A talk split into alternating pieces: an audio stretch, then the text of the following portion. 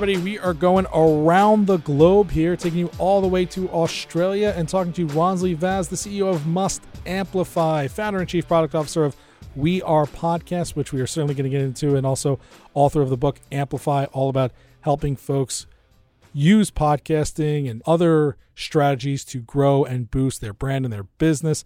Ronsley, thank you so much for joining us here on Podcast Me Anything. Matthew, such a pleasure. Thank you for doing this. I'm always very, very grateful for any hosts having me on their show, because as a host, I know what goes into the other sides of this conversation. So thank you so much for having me. It is our pleasure. And thank you, by the way, for some of the content that you guys have been putting out. I was able to catch some of the piece that you guys did on podcast funnels, which I think is a great place to start. I mean, basically, it seems like your whole brand, right? Everything you do is really about helping folks use podcasting for their business. So real quickly, just take us through, like, how did this become your persona, right? Like, why are you doing this stuff? Yeah. You know, they say that your biggest gift lies next to your deepest pain. So it feels, you know, growing up feels like every time I open my mouth, I was misunderstood probably. You can always connect this dots looking backwards is a famous quote, I think, and make sense of everything. And it sounds like a great story, but I promise you it was just putting one foot in front of the other and like going after opportunities that were presenting itself. And sometimes I didn't, sometimes I did, sometimes they worked, sometimes they didn't, and just sort of enjoying the journey, I suppose. So I have done so many different things to answer your question. I've got 2 master's degrees. I'm a software engineer by trade because, you know, I'm Indian. That's how we figure out what to do the rest of our life. We first do IT. I did an MBA. So I did a master's of business administration. I was running, like, I wrote a thesis on process quality, and I never thought of myself as an entrepreneur. However, this company paid for an MBA that sort of opened a business brain inside me. And I decided that my first business was going to be a restaurant because everyone keeps telling me how good my food is. So I was like, why not? In that process, I did financial advising for a couple of years so I could build up enough money to start this thing. Started the thing. 4 years later, the restaurant shuts overnight. I have $500,000 in debt. I learned to be an entrepreneur. This is 7 years ago when that happened. And then I built Uber for chefing. I had chefs that would go to people's homes and cook for them their whole weekly meals and put them in their fridge. And to promote that, I started a podcast, and the podcast was called Bon Appetit. Now, that podcast back in the day, 7 years ago, got onto the iTunes banner section and got like 1 million listeners in, like, I don't know, 4.5 months. And then everyone kept saying, hey, help me start a podcast. And I'm like, here's my Evernote folder. You know, I'm a chef. It's crazy because I said I was a chef because by that time I was a software engineer. I'd done a whole bunch of different things. But at that point, I suppose I was living the chef persona. So I'm a chef. I'm not. And then someone really said to me, is like, if you charged, and I had this debt, right? I said this debt to pay down. So it's like someone said, I'd pay you money if you taught me how to do this for my business. So I created a training program. It was like 8 seats. 2 of them were like one-on-one, charged $5,500 or something. And then 6 of them were in a group setting, and I charged them like $2,500. And in a week I had like $30,000 in my account. And I was like, wait, what? I hadn't created the course yet. And I was like, oh, wow. Let me start teaching people how to do this. So I did that and paid my debt down. I just kept paying that debt down. And one thing led to another. I started the first podcasting conference in Australia in 2015. Following that, I started the first agency, do this kind of stuff in 2016, and then partnered with Amazon in 2017 and wrote the book. It's just been one thing after the other. TEDx talk became a TED talk in 2020. So it's been, I don't know, it's crazy, the journey. And now that I get to relive it by you asking me that question, that was a huge pleasure. So thank you. It's funny, we have very similar paths because I never thought of myself as an entrepreneur, nor did I even ever think of myself as a business person. But one of my early jobs, I got to work for a major business media organization, and I was also producing podcasts for them, right? Like the job was this, but it's like, you're also going to do podcasts. And when they let us all go and I was trying to figure out where's my next job going to be, I got people asking me like, hey, we enjoyed those podcasts. Like, you know, we miss them. Can we do podcasts? I was like, sure, we'll figure that out together. Right. And like, and you just do. And then the next thing you know, you turn around and you say, and now I'm an entrepreneur. So it's a little similar, although I did not cook that well. I actually first learned to start cooking recently. So let's talk about some of the event stuff. So you have the conference in Australia, and now you bring the We Are Podcast brand to the States. You had big plans for this year, and obviously the world changed on all of us a little bit, but you guys pivoted and you're doing some virtual stuff. So tell us what's going on with We Are Podcast and what are some of the events that we should be looking forward to this year? Yeah, you know what? Like, I've got three businesses that I built over the Amplify the agency became $1 million business in like, you know, 7-8 months. And there were some years that one of the businesses would do well, the others wouldn't. And it was just balancing acts. And one of the businesses is We Are Podcasts. Obviously, it used to be an annual event that I'd bring my friends from all over the planet to Australia, and we'd do it once a year, and we'd run a speaker retreat at the end of that. So Jordan Harbinger has been coming since 2016 to Australia. Pat Flynn's been here. John Lee Dimm has been here. And we've run the speaker retreat, basically bringing all these people together. And it was not monetized past that point. It was just a thing. So my friends could come to Australia and we could hang out, and I'd run an event as a result of that. So this year we were going to run Brisbane. And what happened was, you know, COVID happened, and I was in Orlando, and I sent all the speakers a video saying, don't worry, it's going to go ahead. This is fine. And then got to New York, working out of the VaynerMedia offices, watched, New York get hit first, and watched how even Gary dealt with going 1,200 people going virtual pretty much overnight, Thursday to Friday. It was clear that there was something big going on. And I think just through my history, I started to realize that my best gift is give me a constrained box and a whole bunch of problems to solve. And I'm happy. That's my thing. The goal was like, how can you now recreate the connection that people were obviously lacking from the lack of actually, you know, connecting with each other? So how could we create that? And that's how We Are Podcast House Sessions was born this year. And then at the back end of that, we are members. So we've got 20 foundation members that we started this month called We Are Members. And the sole aim is, how do you make money using podcasting? Why is it a taboo subject? And how can you sell? How can you make your art sustainable? How can you create better? How can you make this thing an art where it is actually returning on investment, returning on time, returning on scalability, and it's being done right? It's been quite a journey for We Are Podcast, and that's where we're at right now, I suppose. Without giving away too much, obviously, right? We want people to check out the sessions. We want people to join the membership group. But what are you finding is the like, I don't want to say the secret sauce because that's so corny, but like, what do you think is the mindset that someone needs to have before they even launch? Right? Like, you got a lot of people probably who come to you say, hey, I've got a podcast. How do I turn it into money? Or I'm thinking about a podcast, but I don't want to lose money on it. But like, before all of that, like, what do you look for in a potential client that says to you, like, this guy's got it, or this girl's got it, this woman's got it, like, I want them to succeed, right? What do you look for in that person?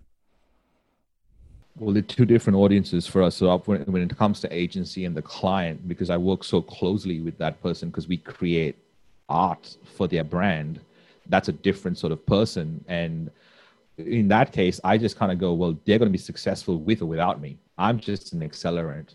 And that's what I'm looking for in that kind of person. When it comes to We Are Podcasts, I'm just trying to be able to allow people to stretch their imagination. And when they're starting to start a podcast, especially for a business and brand, for them to understand that there are reps that are involved in the process. And part of doing the reps is you become a better podcaster, you better become a better business person, you become a better entrepreneur, become a better brand. And it's about the journey. And to answer your point specifically, I think our audience in general are the ones that are looking to learn rather than the ones that are looking to teach. They don't see themselves as gurus. They're looking to learn. They're looking to be part of the journey. They're looking to be a student of their game. And that's a big difference, I think. I'm so glad you said it that way. I noticed that my most successful clients are the same way, that they are, I always say they come with this voracious curiosity, right? Like, you don't have to be the expert as long as you want to learn, because if you're in this podcast learning, the audience is learning with you, and that's a more enjoyable experience than being lectured at or being, you know, talked down to by so many people who I think get in the space thinking, well, I'm the best, so I'll have a podcast, right? I'm like, why didn't it work? It also comes from this mindset. I saw somebody, they wrote it perfectly. They said, you know, don't convince people to like what you do. Create something that people will like. And do you find that people still struggle with that, that they assume everyone's going to like what they do versus figuring out what people will like? I think in general, we see everyone's highlight reel, right, on social media. So we don't actually see all the back-end stuff that happens. We just assume that we're supposed to miss steps. We assume that that's how it goes down, but it very rarely does. To answer your question, I think what happens is we ask about the tactics, because that's the only bike we know to ride. That we only know how do we get, you know, a sponsor on our show, what mic do I buy? So is the questions that come to mind first. And I think what's super important is to kind of look at it as, you know, a university degree. Like, you don't go into a university degree thinking it's going to be the 10 steps to a bachelor's in arts even. So it's like a process where in the first year you learn a bunch of subjects where you can in the second year build on that learning. And I think I believe that you get the podcasting, if you get it from that angle, you can kind of start creating some really cool content that people want to consume. But if I break it down, it's about three things: getting attention, getting engagement, and getting sales. And the podcast is such a great vehicle for getting engagement that you know that is being taken care of. So if you focus on my podcast keeps these people engaged for X amount of time, X times a week or X times a month, and then I have to work out how do I get attention to that podcast, and then how do I convert that engagement into sales. Does that make sense? No, absolutely. You know, the one piece of it that I'm curious about, right? So many of us, we think engagement is what happens after the listen, right? Like for you, you're saying engagement is like somebody sitting there and listening to me, like they are engaging with me. I don't see them, feel them, touch them, right? And it's weird because we are podcasting in a void, right? Like you and I are just talking to each other. There's no one else around, but at some point someone's going to listen to it, and that is an engagement. My curiosity then is, how do we get that engagement reciprocated, right? How do you encourage the comments, the shares, the reviews, which are not that important, but people make a big deal about them, right? Like, how do you turn a listener, an engaged listener, into an engaged fan or advocate, or however you want to describe that person? That's a great question, because that's the next bit. So once they're engaged, it's like, so that's the get sales part, right? So people think get sales, I got to sell something. No, it's just the next step. Like, what they listen for a while, like how do you use that in some way? You've got to use that, whether it is, you know, sponsors that want these people's attention, whether it is you get these people's attention into a sales conversation, whether you give them an upsell, I don't care. Whatever it is, you're creating the next step. When someone has to like go from engaged to the next step, there are two things, and we only usually think about one. We think about call to action. So we usually always think call to action, but there's a call to engagement. Once you have an engaged audience, you can call them to action or call them to engagement, right? So what is a call to engagement is what you said earlier. Like, you consider that to be the definition of engagement. That's exactly what I mean. It's like, okay, they're engaged. How can you get them to do something where they are doing it? So they've actually gotten better. They've improved their life as a result of whatever they've done, right? It's a call to engagement, or call to get them to do something, to better themselves, to give themselves whatever the next step is, right? And then there's the call to action, which is like, hey, could you do this? Email us, fill out this form, tweet us, like this, share this, right? All that. I like that call to engagement. That's a great way to think about it, and I'm going to definitely sit on that and think about that some more, and figure out a way how to incorporate that without totally stealing it, although I'm probably going to steal just a little bit. No, please steal it, because it's not mine. Nothing that I do, and nothing you do, nothing anyone does is actually original. It's just like something, it's been inspired by something. And radio has been doing that for ages, right? Radio has been asking people for call to engagement, call in. Can you call in and tell me this? How can you call them to engagement where you can recreate the content that goes into the creation? Well, and I think you also sort of alluded to so many new podcasters. When I talk to podcasters, you look at their social media, you look at their marketing, and it's always, right, we have a new show, check us out, subscribe here. And what they're doing is they are asking the audience to do something for them. And you said this in a different way, but I think you were alluding to the idea. It's like, don't ask the audience to do something for you. Let the audience know what you are going to do for them if they will trade that time to listen and engage with you. And I think that's the thing that good podcasters do well is they provide value and they frame their value clearly versus asking people to check them out. Right, because then it only becomes about them. It's like they feel like they're doing this big service by creating this piece of work, which actually isn't. And you can see right through it, because it's surprising, because we all do it. I mean, I've done it, and I don't want to point fingers and think that everyone think that I'm the saint. I'm not. It comes from awareness where you look at that and go, well, that's not necessarily a good way to do it. So I think that they're the commercial kind of people that only think about ROI, and they just want to call to action and convert. How does the thing convert? And there's the creative people who actually want the audience to be engaged and have this effect and, create art. And it's just that they both have to come together and exist. Yeah. I mean, it's definitely comes back again to your motivations for doing this. I also wanted to ask you about, monetizing.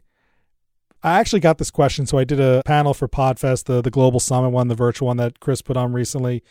And I did a thing on monetizing and all the ways you can monetize beyond the ad. And somebody asked me an interesting question, which was like, what's your favorite way to monetize? And I didn't really, that was an interesting question, but I'm going to turn that over to you. When you work with your clients or even within your own brand, what is your favorite way to monetize? And I know you don't like to think of the people that you work with as just clients or customers or dollar signs, but what is your favorite way to engage and create a financial relationship?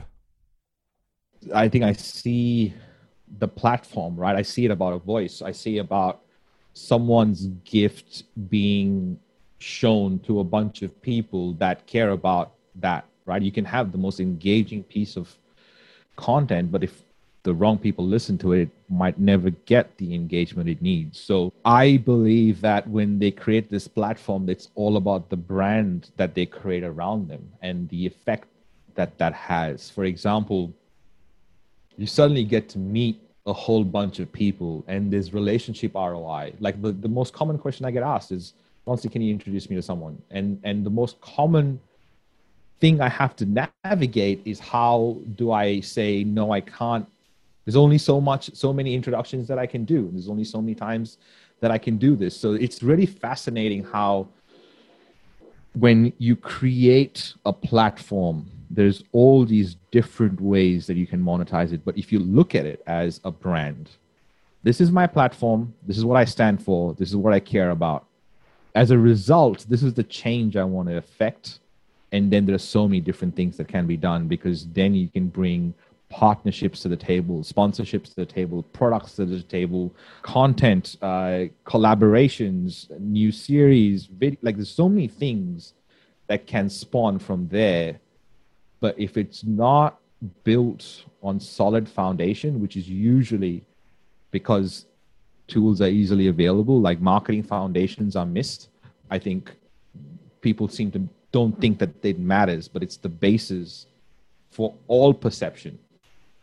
Truly absorbing everything you're saying and thinking about where I'm falling short. I am always so quick to attach myself to the platform, the technology, and I sometimes forget that really monetizing, marketing, all of that engagement starts with relationship. And if you're not committed to building a relationship with your audience, you're not going to get anywhere. And I should know better, because I always coach my clients to say, if you wouldn't do this podcast for just one other person, don't bother doing it. And when you get that one person, like, treat that one person like they're the most important person, listener, fan, whatever they are in the world.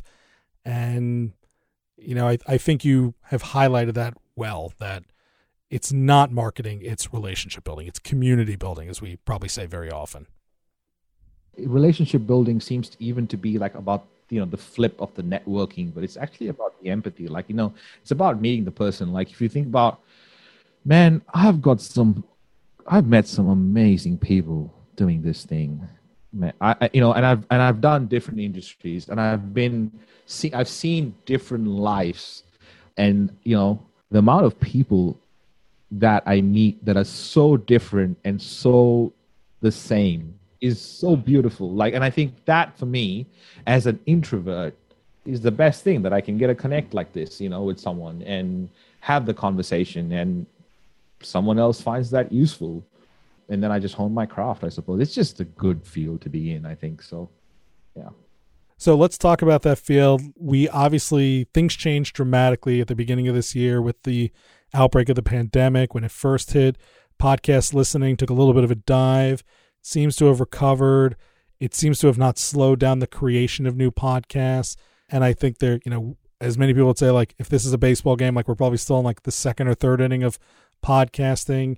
So I'm curious both how you think, you know, the pandemic is going to impact in the short term, but more importantly, like, what are some of the long-term trends that you are thinking about, planning for, right? Like, or looking to create yourself, since you seem to, you know, pioneer so much stuff.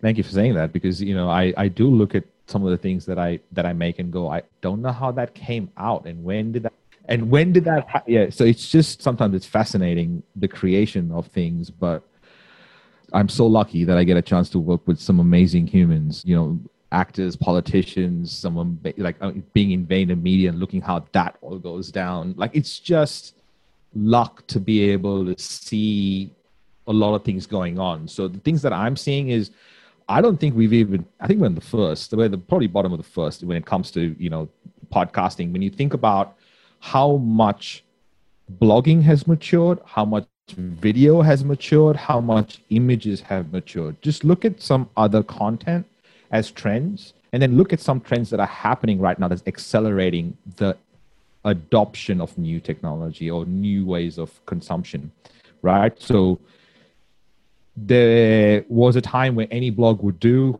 and now, you know, every business starting, first things about the website and the blog. It's the first thing that everyone thinks about. Video, you think about that, it used to be just anyone in their thing. Now lighting and all these little things are becoming quite normal. You think about podcasting, you know, how it started, and then you add the adoption of podcasting, you add the idea that it's the only form of content that someone can consume while they're doing other things. And you go, wait. And then you add on top of that we've been talking to children even before they're in womb, because they got connected with voice. Right? We've been telling stories from the beginning of time.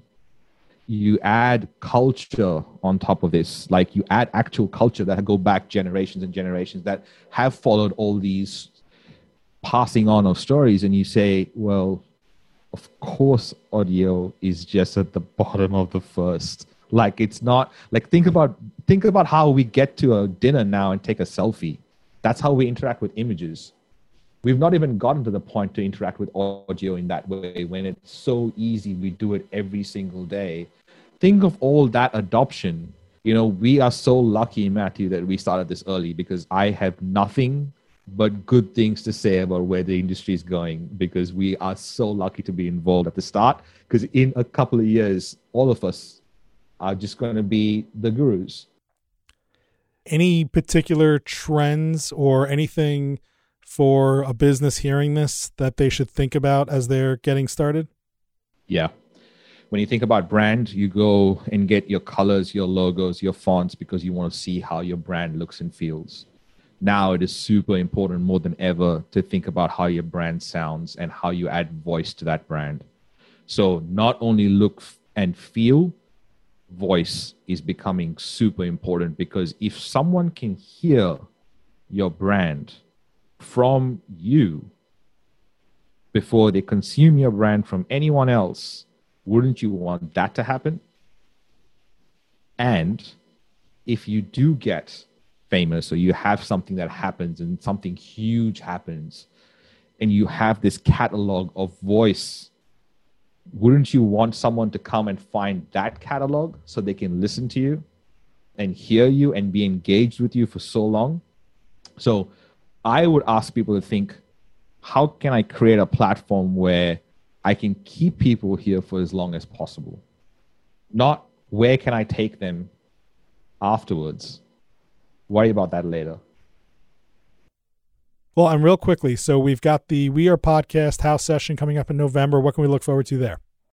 We're focusing all around getting attention, getting engagement, getting sales. How can people make money using their podcasts? How to use the podcast in the best way to grow themselves, their brand. And as always, I think We Are Podcast has been good at connecting people, but also bringing some, what I consider the Avengers of podcasting and business together in the speaker lineup. And it's not a virtual conference. It's more it's a live training, and you're in it, you're doing stuff. We want you to go away, not with more content, but we want you to go away with more done, because there's enough content available for everyone. So that's coming up. We have got a product accelerator coming up as well. So if you're a podcaster that wants to create a online product, we have a 6-week product accelerator coming up next month. But yeah, all that can be found at like wearepodcast.com. Well, we'll put a link to We Are Podcast. We'll put a link to the house sessions in particular. We'll find a link to the accelerator and to the We Are members. So if you're hearing this and want to be a part of that experience, we'll have links. We'll make it easy. It'll all be in the show notes.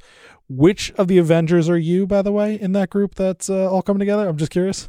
That's a good question. I sometimes wonder whether I'm Hawkeye or Fury, but I'm one of the two. So. All right. Well, no patch. So, and you got the hair. Like, I could definitely see the Hawkeye look going there. So that's a good one. All right. Well, we've been chatting with Ronsley Vaz. He's the CEO of Must Amplify. He's the founder and chief product officer of We Are Podcast. He's the author of a book, Amplify, and you'll find a link to all of this in the show notes.